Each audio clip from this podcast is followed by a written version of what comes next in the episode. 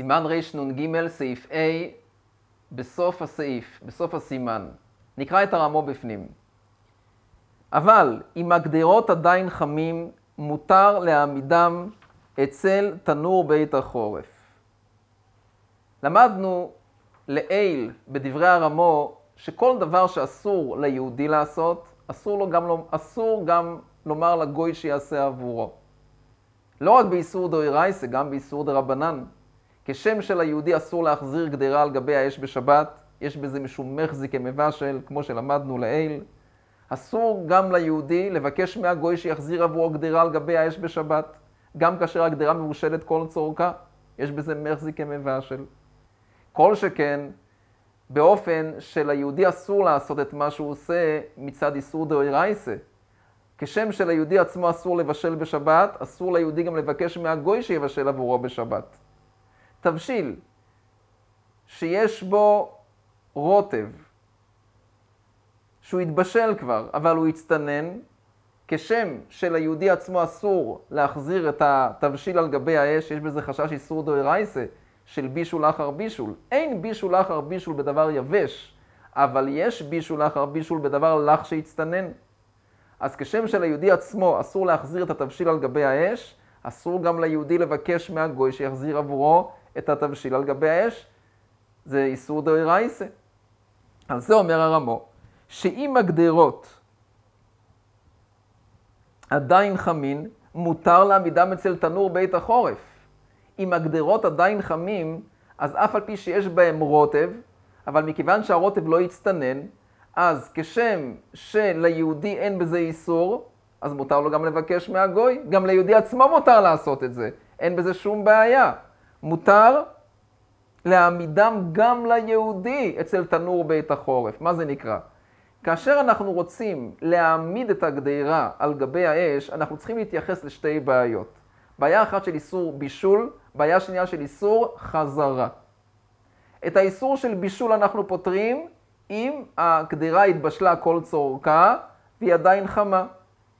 תבשיל שהתבשל כל צורכו והוא עדיין חם מהבישול הראשון, אין בו שום איסור בישול. מבושל כל צורכו והוא חם, אם הוא יצטנן יש בו בעיה, ואם הוא לא יצטנן הוא חם, אין בו שום בעיה. אז עם איסור, עם, עם איסור בישול הסתדרנו.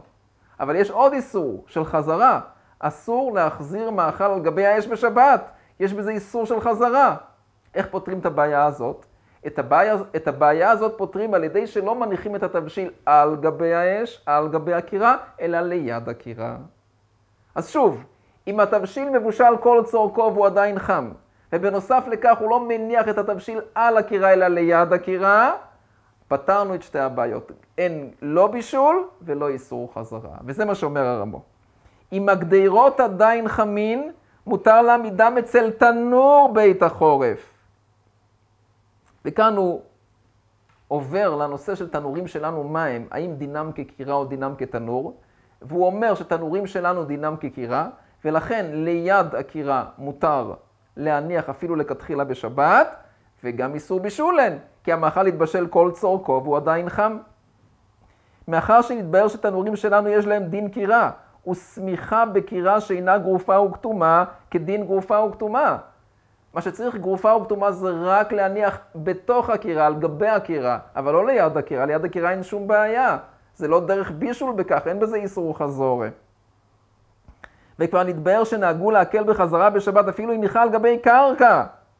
דהיינו, גם אם הוא הניח את הגדרה על גבי קרקע, שאסור לו להחזיר את הגדרה הזאת על גבי האש, מצד מחזיק כמבשל, איסור חזרה, אבל ליד הקירה מותר, ובנוסף לכך הגדרה התבשלה כל צורכה והיא עדיין חמה, אז אין לא בישול ולא חזרה ולכן זה מותר. ואנחנו עוברים לסימן הבא, סימן רנ"ד, סעיף א'. למדנו לעיל, בתחילת סימן רנ"ג, שכדי שיהיה מותר להשעות גדירה על גבי קירה, אז צריך שהגדירה תהיה מושלת כל צורכה ומצטמק, ורע לו לפי הדעה הראשונה, שאז הוא מסיח דעתו מחיטוי הגדרה, למה הוא יחטא את הגדרה, למה הוא יחטא בגחלים? הרי אם התבשיל יוסיף להתבשל, הוא יישרף. למדנו עוד שאם הוא הניח קדירו חייסה, דהיינו, הוא הניח חתיכת בשר חי בתוך הקדירה, אז מותר, מותר להשעות אותה על גבי קירה אפילו שאינה גרופה או כתומה, ולמה? כי מכיוון שיש שם בשר חי הוא מסיח דעתו מאותו בשר, מאותה גדירה. כי הוא יודע שלסעודת הלילה בכל מקרה זה לא יהיה מוכן, גם על ידי חיטוי. למחר בכל מקרה זה יהיה מוכן גם אם הוא לא יחטא, אז הוא מסיח דעתו מהחיטוי של הגחלים. אז לכן אין בעיה, אין חשש שמו יחטא. נלמד בעזרת השם בסימן רנ"ד שבשר חי זה לא יותר גורף. יש לפעמים שגם בשר חי, יש בו גזירו שמו יחטא. איך? באופן שהוא לא הניח את הבשר על, בתוך גדירה, אלא הוא הניח אותה בתור צלי ליד האש. אז יש חשש שמו יחטא. נקרא בפנים. אף על פי שבשר חי מותר להשותו, הנמילה בגדירה, אבל בצלי שאצל האש אסור להניחו סמוך לחשיכה, שממהר להתבשל, ואוסי לחיטויי, הוא יחטא כדי למהר את בישול הצלי.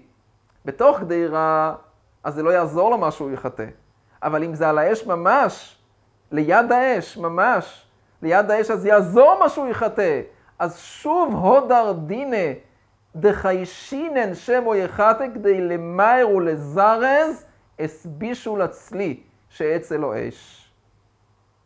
ואז נביא לי בבשר שור או עז, אבל בשר גדי ועוף שהם מנותחים לאיברים מותר, דלא חיישינן נחיתוי, שאם יחטא בגחלים יתחרך הבשר, שאינו צריך על החמימות האש בלבד, אם מדובר בבשר גדי ועוף שהם עדינים יותר, וגם הם חתוכים, גם אם הוא הניח את זה אצל האש, אז אין חשש שהם או יחטא כי הם ישרפו, אבל אם מדובר בבשר שור או עז שהם בשר קשה יותר, והוא הניח את זה אצל האש, אז אדרבה הוא יחטא כדי, כדי לזרז ולמר את בישול הגדרה.